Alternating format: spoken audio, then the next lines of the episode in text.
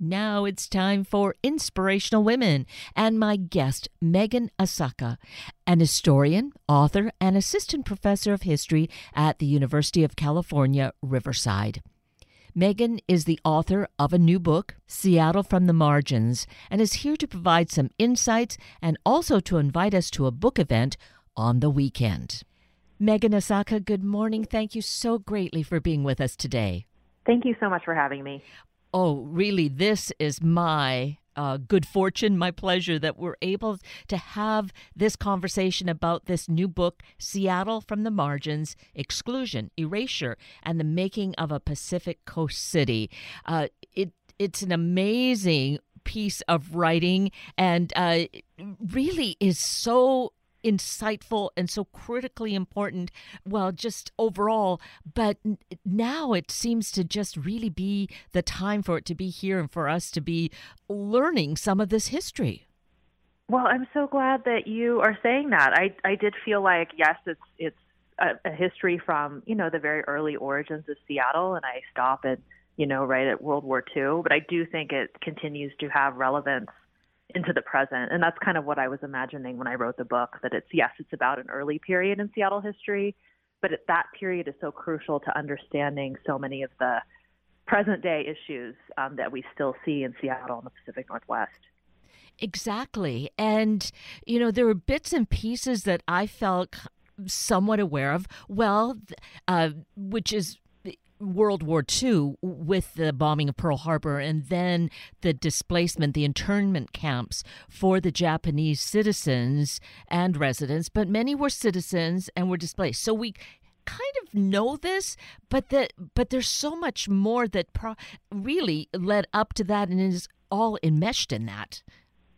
Yes, yes. I mean, I so I end the book actually um, kind of around you know 1940 1941 um, so i don't get into the war years very much at all but it definitely i hope sheds light on uh, japanese american history in seattle and the pacific northwest and um, helps to explain i think how it is possible that this whole population of people, was over 10,000 in Seattle by 1940, could be removed, you know, from the city in that way, um, because the incarceration, as um, is often told as a national story, and yet the local context is so important. So I wanted to highlight that um, Japanese um, immigrants and Japanese Americans by 1941, by Pearl Harbor, were had played a really important role at one time in the economy, and that role had kind of diminished. They no no longer had an important place in the in the economy of Seattle and the larger region, and so that's one of the reasons why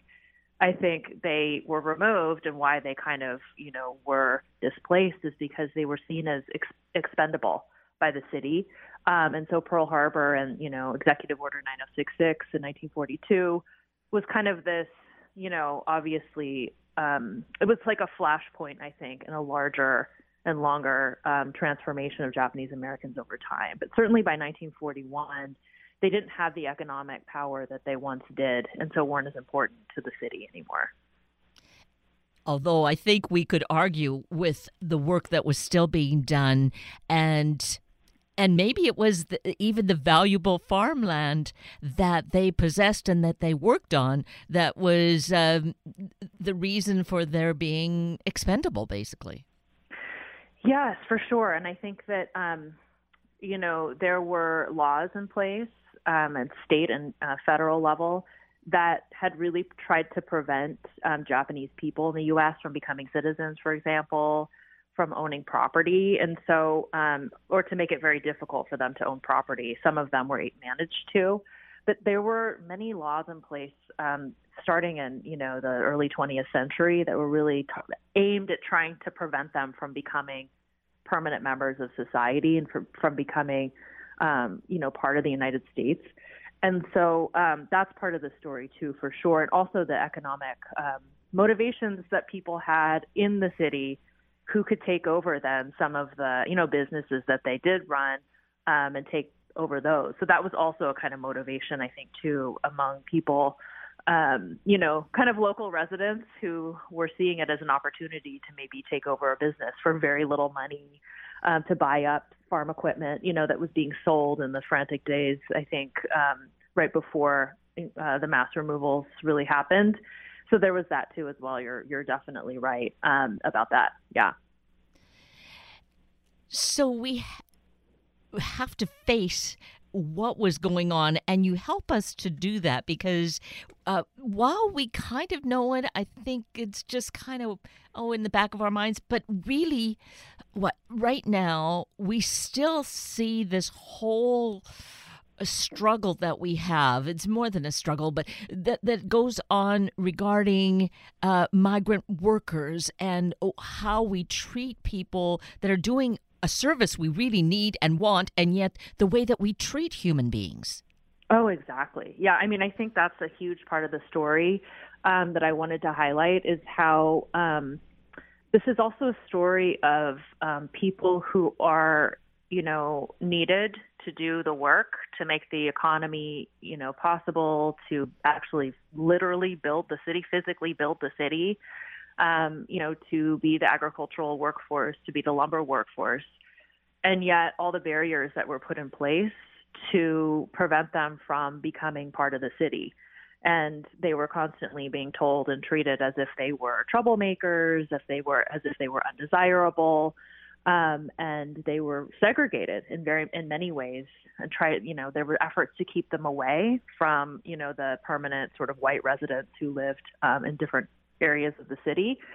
So that is really also a story of um, that we see still today. I mean, in a, kind of a different form and with different groups, but how you know this economy of our country and capitalism really requires um, you know workers, and yet those workers are constantly being told that they are undesirable and they are you know um, segregated and they're told that they're not welcome to become part of the country. That is definitely still, um, I mean, we see that, of course, you know, today. Mm-hmm. Um, and so that, I'm glad you picked up on that because that was definitely a theme that I wanted to highlight um, with the book as well.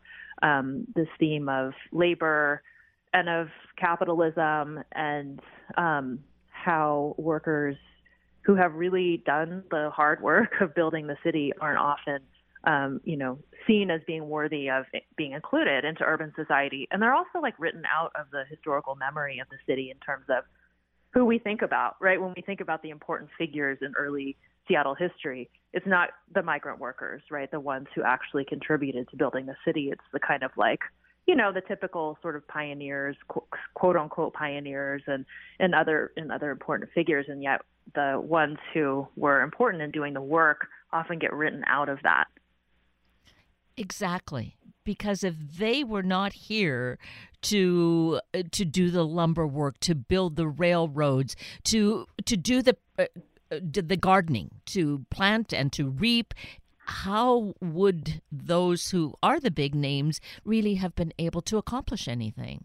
Oh, exactly. Yeah, that's that's the thing. And yet we we don't I feel like, in, especially in Seattle history, that aspect of it is never highlighted as much. Um, so I felt like that was a really a missing piece of the story.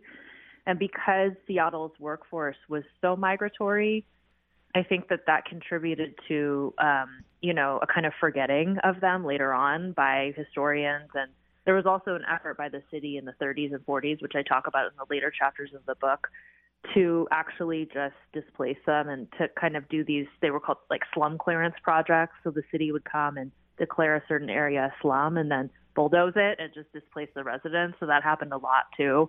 So there was a kind of like deliberate i think attempt to displace the workers and just to kind of like physically erase them from the city as well. Um yeah so that was that was um also part of it. But i think it's you know the book was really trying to you know, call attention to not only this like history of of these workers and this workforce and the important role that they played in building the city, but also why we don't remember them as much and why they aren't um, a group that we tend to um, that we tend to remember, that we tend to value in our collective, you know, memory of the city and and how we think about Seattle history. And I'm saying we here because I am from Seattle too. Right. Um, so I'm talking also as a Seattle resident and someone who grew up in Seattle, and I you know work, I worked as a public historian in Seattle for many years, so I also understand um, the kinds of stories that Seattle tells about itself. And the book, in a way, was an effort to kind of provide an alternative story. Right, because you grew up seeing that kind of disconnection between what was being told and what was in the history books and what you knew was your experience and your family's experience. Yeah, exactly. And that was the original motivation of the book was to I was always interested in history, I think. Like my um both my Japanese American side, you know, and I was always interested in in that story as well as on my mom's side. She's a white woman from Iowa, but her her mom and grandmother, so my grandmother and great grandmother were also really interested in family history too. So I kind of got it on both sides. And for me though, you know, as I got older, I was really interested in history. I was interested in my family history, but then I would never quite see, you know, my Japanese American family story, like what they went through, reflected in, you know, in the in not even in the historical scholarship, but just in the kind of public narratives at museums and news articles and, you know, these kinds of um, sites that you go to where you know you learn about history, these public history sites. I just I felt that there was something missing in terms of the place of Japanese Americans and their removal from the city, and then this idea that Seattle was somehow a progressive city that mm. that wasn't as bad as other cities when it came to race, and that you know Seattle kind of existed outside of this fraught racial history of other cities, and that we were a progressive, open-minded city, and that that that never sat well with me, and so when I was young, I was just always kind of wondering why that was. And I obviously noticed that I felt like that wasn't true necessarily, but I was curious in that disconnect. And um, so that's what motivated my interest in telling a different kind of Seattle history.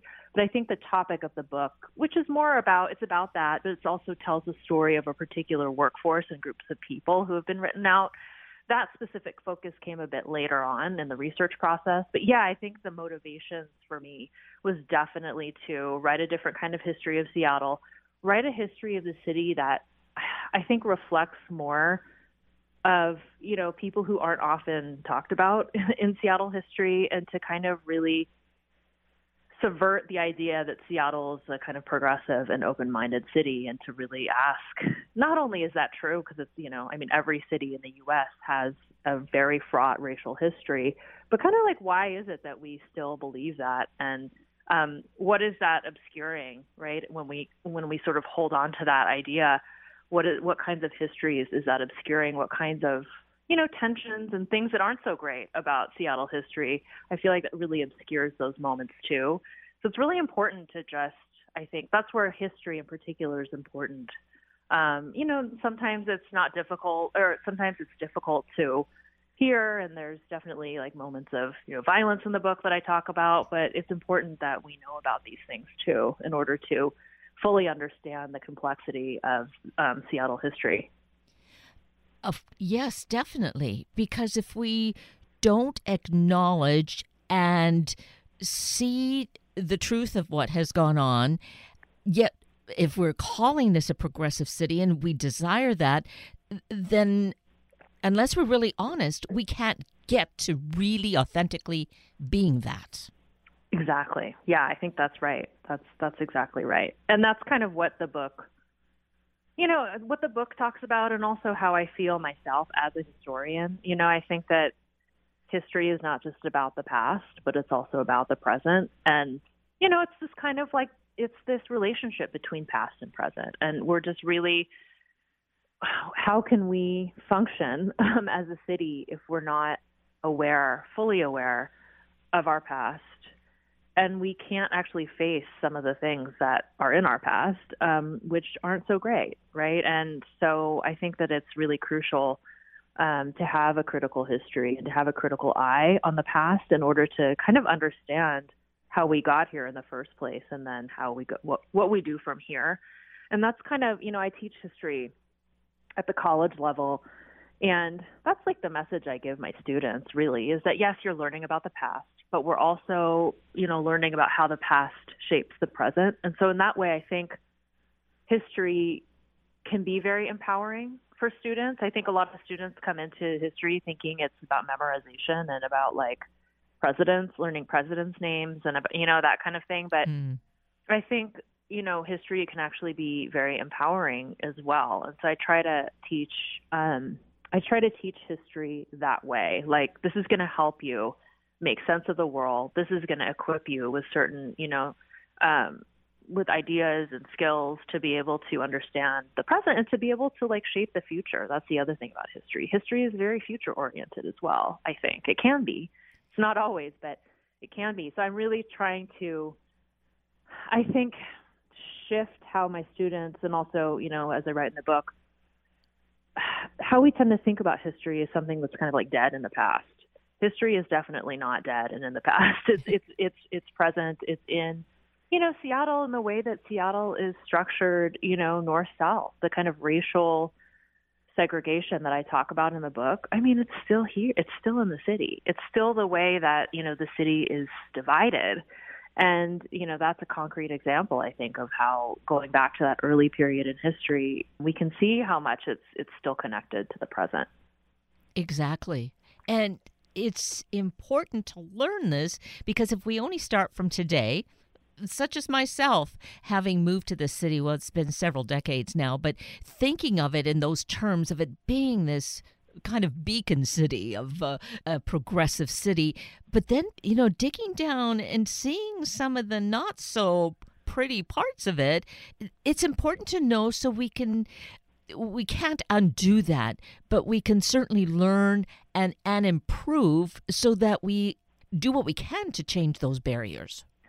Yeah, and I think it's also helpful to kind of like learn like lessons from the past, like what didn't work, you know, and to not repeat those. That's very like even just from like a policy perspective, from like the city, you know, itself, the city of Seattle, from a policy perspective. You can actually go back. There's case studies in my book where I talk about urban planning and I talk about the fire department and I talk about, you know, the housing authority.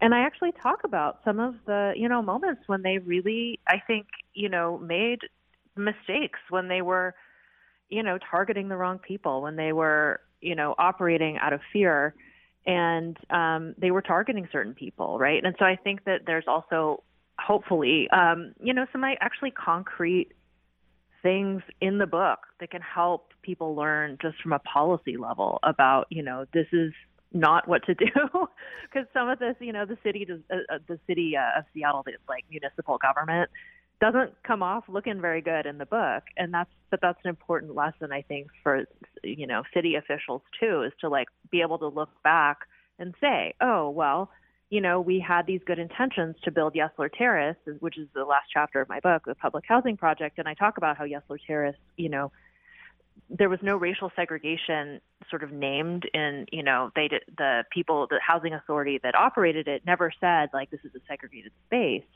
and yet they imposed policies that made it segregated in practice. So, you know, they only let people live there who were legally married, who were U.S. citizens, you know, and they handpicked people according to, you know, if they adhered to certain, um, to certain, you know, they had to be good housekeepers and they had to have, you know, um, there were certain standards that people had to uphold that resulted in a population in Yesler Terrace that was almost exclusively white. And so that's a moment where you can actually look back and say, this is how you know you know this racial segregation at Yesler Terrace kind of was envisioned in you know 1939 1940 like let's not do that again. Like let's actually look at this concrete example and we can actually change how we approach these things um, today. So I actually think it's also not just about history in general but it's I think you know important just even from a policy level, just specific policies and practices um, that really did reinforce you know racism and racial segregation that were coming from the city that actually I think are it's a good case study again as I said of what not to do and kind of how the city can function in a way that works better for everyone.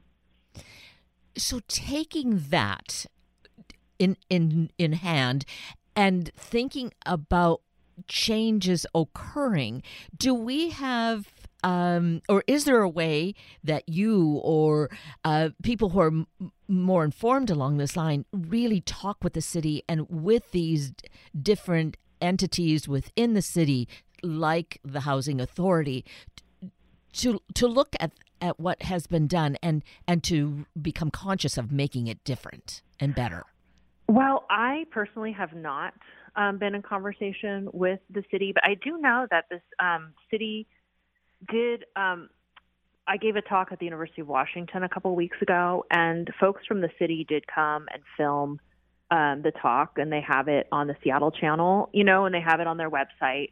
And I do hope that you know it's read by people in the city. I do. This is one of the things I think is important. Actually, is that um, city agencies become more aware of history and the history within their own kind of divisions because I think that that could really help. I'm not currently aware of any kind of partnerships or you know anything that's happening along those lines concretely and partly it's also because I don't live in Seattle anymore.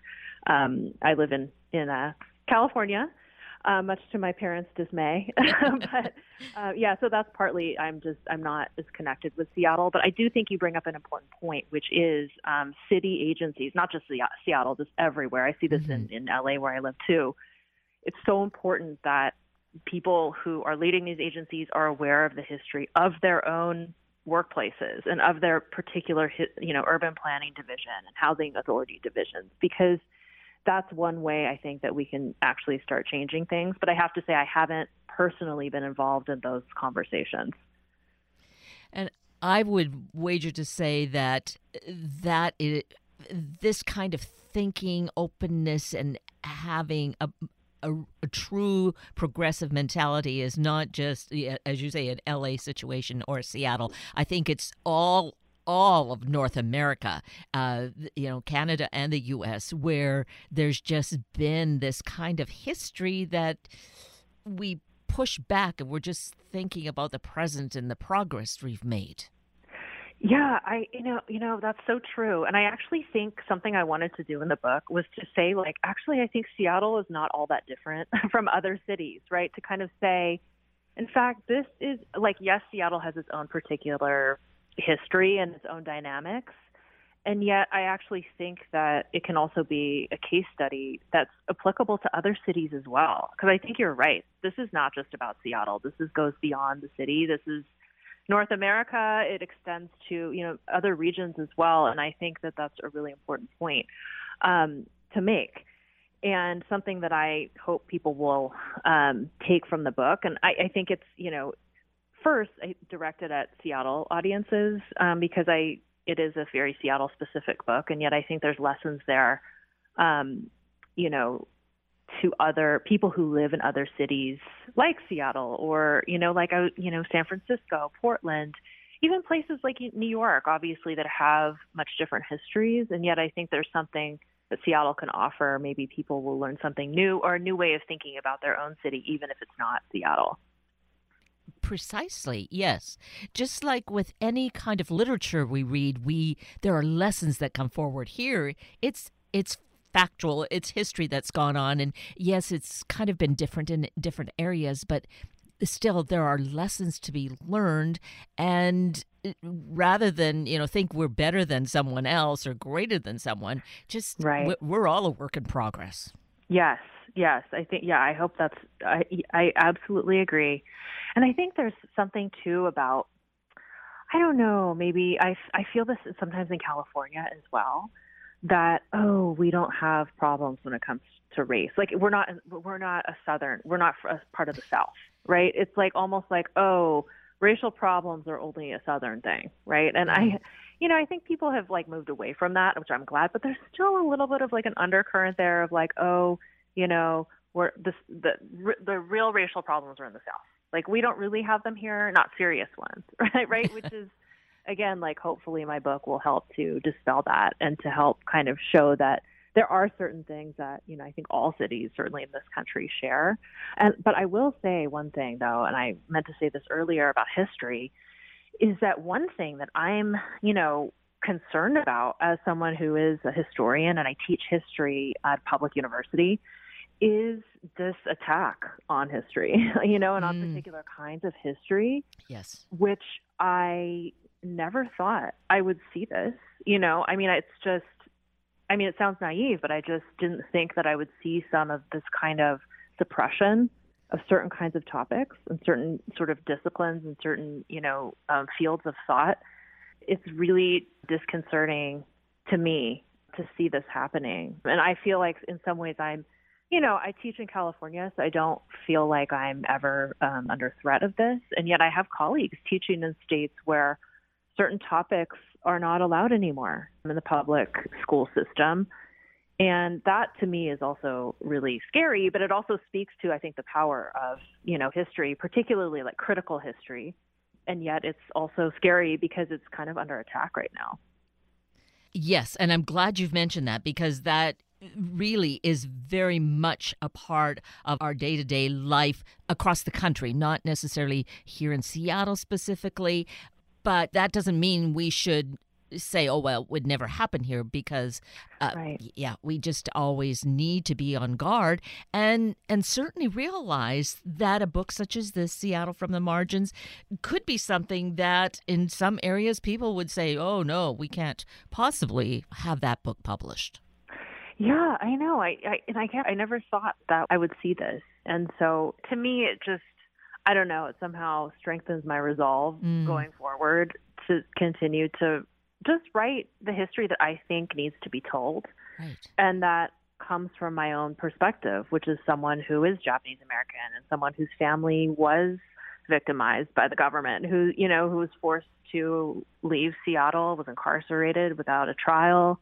Everything was taken, you know, so I like I come from that perspective and I'll never stop kind of telling history from that perspective. Um, so in some ways, it like it strengthens my resolve to continue and to understand that it's ruffling feathers. It might be ruffling feathers, and yet I think that just speaks to how important this history is, and to really just stand with my colleagues, both at the university level and also K through 12. You know, teachers who are teaching within states right now that, and they're facing a lot of suppression of what they can teach and a lot of demonization of teachers in public mm. education, which is disturbing to me. And I, I teach at a public university, and there's so much value in that and so I think it helps clarify, I think, for me, the stakes of critical history. And you write so beautifully and are so inquisitive about this that it's important that you use that that motivation and, and your talent to bring that across and to keep at it because that's what the world needs. Yeah, and I'm so glad that you said that the the book was was well written because I really tried. You know, I come from academia, mm. and in academia, we're taught that you know it's a long process. We go through graduate school and training, and um, you know, I have a background though in public history, and I always felt like I wanted to write history that was more accessible to the public and that wasn't just going to be read within academia, which is often what we're taught in grad schools. Like, well, this is going to be an academic book and you have to use academic language. And, you know, and I always just felt like that wasn't me. And so I worked really hard to, I think, write a book that I think is, you know, is complex in terms of what I, some of the themes and topics that I address. And yet I really wanted it to be not just an academic book I wanted it to be accessible to people. Um, and so I'm so glad that you said that uh, because I think it, it was one of the things that I was really trying to do was to take things that sometimes are only talked about in academia among a small group of people and really make it more accessible because that's also my background as a public historian. I worked at Densho for years and that's really what we did is making the history accessible to broader audiences and so I'm hopeful that the book does that as well. I believe that it does. And we owe it to ourselves really to become this informed.